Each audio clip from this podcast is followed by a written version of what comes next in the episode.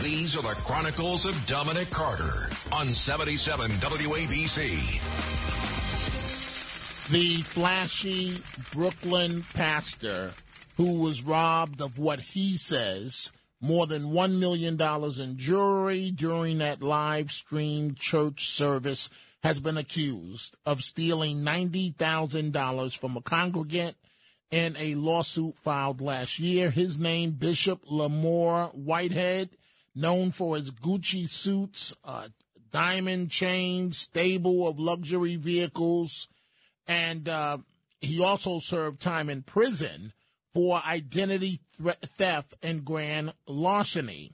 56 year old Pauline Anderson is accusing the uh, Rolls Royce driving clergyman of convincing her to liquidate her life savings and pay him a $90,000 investment in November of 2020 with the promise that he would buy and renovate a home for her, according to the Brooklyn Supreme Court uh, lawsuit.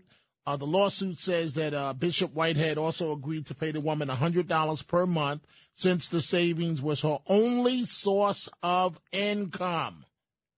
Now, according to the suit, the bishop only made one of the $100 payments in January of 2021, and each time that she asked about the status of her home in the following months, he reportedly told her that he was tied up with his election campaign for Brooklyn Borough president, according to the lawsuit.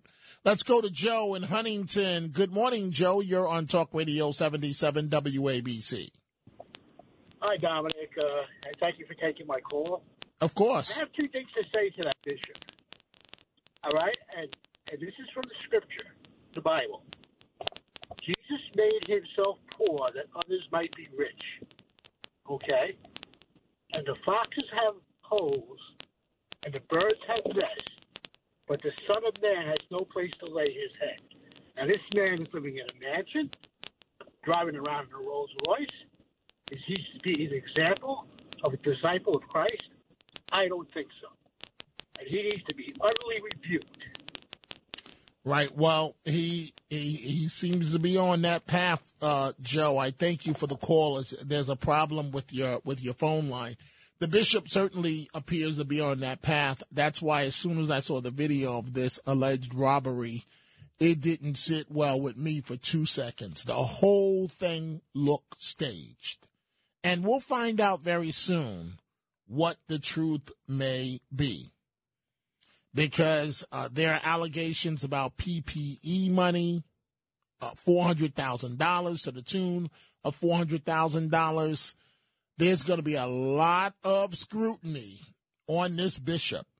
And um, Mayor Adams, if I were you, I would um, get as far away from this guy as humanly possible. Because by all indications, this is not going to end well.